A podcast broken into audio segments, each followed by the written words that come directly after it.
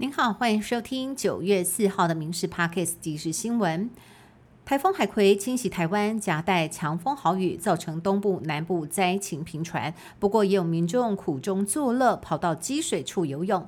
而昨天，台中宣布停班停课，这是台中魁违七年首次放台风假。但是，一早无风无雨，就有家长带着小孩打球，还有年轻人在 KTV 狂欢一整晚，也有人质疑决策失准。对此呢，市长卢秀燕表示，这一次台风路径很奇怪，宁愿过度小心，也不要让市民冒险。而市长的脸书也有将近三万人按赞，民众纷纷留言感谢市长。不过，另外一边的宜兰县县长林子庙可就被富平灌爆了。宜兰风雨不小，今天只有南澳乡、大同乡和苏澳镇两个里停班停课，遭民众痛批：这样的天气，小孩能上课吗？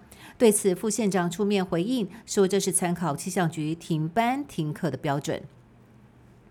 新竹县新浦包中庭义民庙是北台客家信仰中心，包括了总统蔡英文、南白总统参选人柯文哲、侯友谊都来参加祭祀大典，要争取客家票。不过侯友谊似乎刻意避开和两人同框，最后才来到现场。而前县长包中庭义民庙董事长林光华是民进党创党大佬。他当面大赞总统蔡英文很虔诚，每一年都来拜一民爷，所以台湾这几年都是风平浪静。严防郭台铭继续挖蓝营的墙角，国民党祭出党纪，要党员守规定。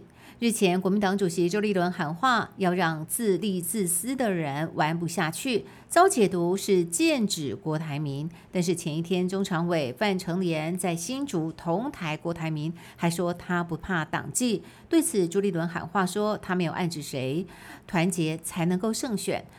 而郭台铭日前继续拼联署，网络还出现了相关各资搜集网站，国办即发声明强调，这不是他们发布的，拜托支持者静待官方资讯。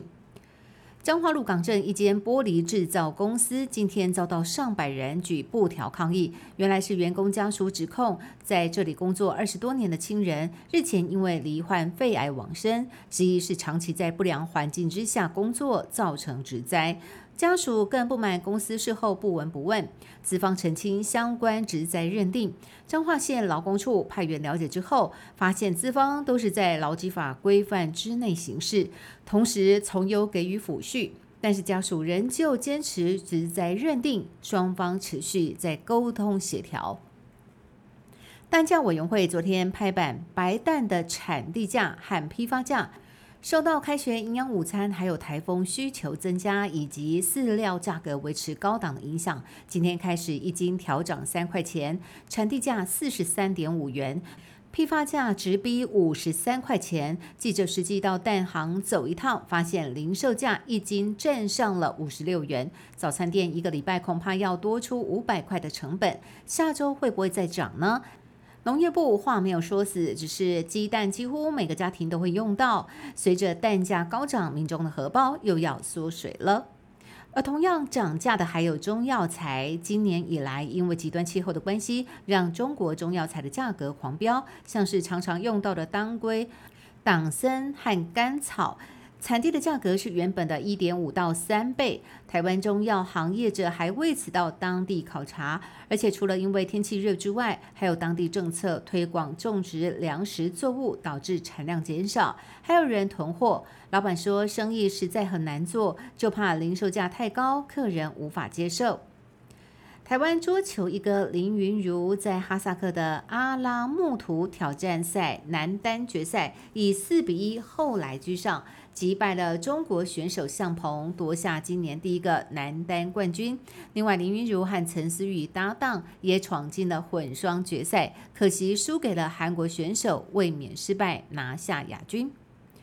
福岛核电厂开始排放核处理水之后，中国立刻全面停止日本水产进口，但是中港两地就占日本水产总出口额的四成以上，禁令一下势必会重创日本渔业经济。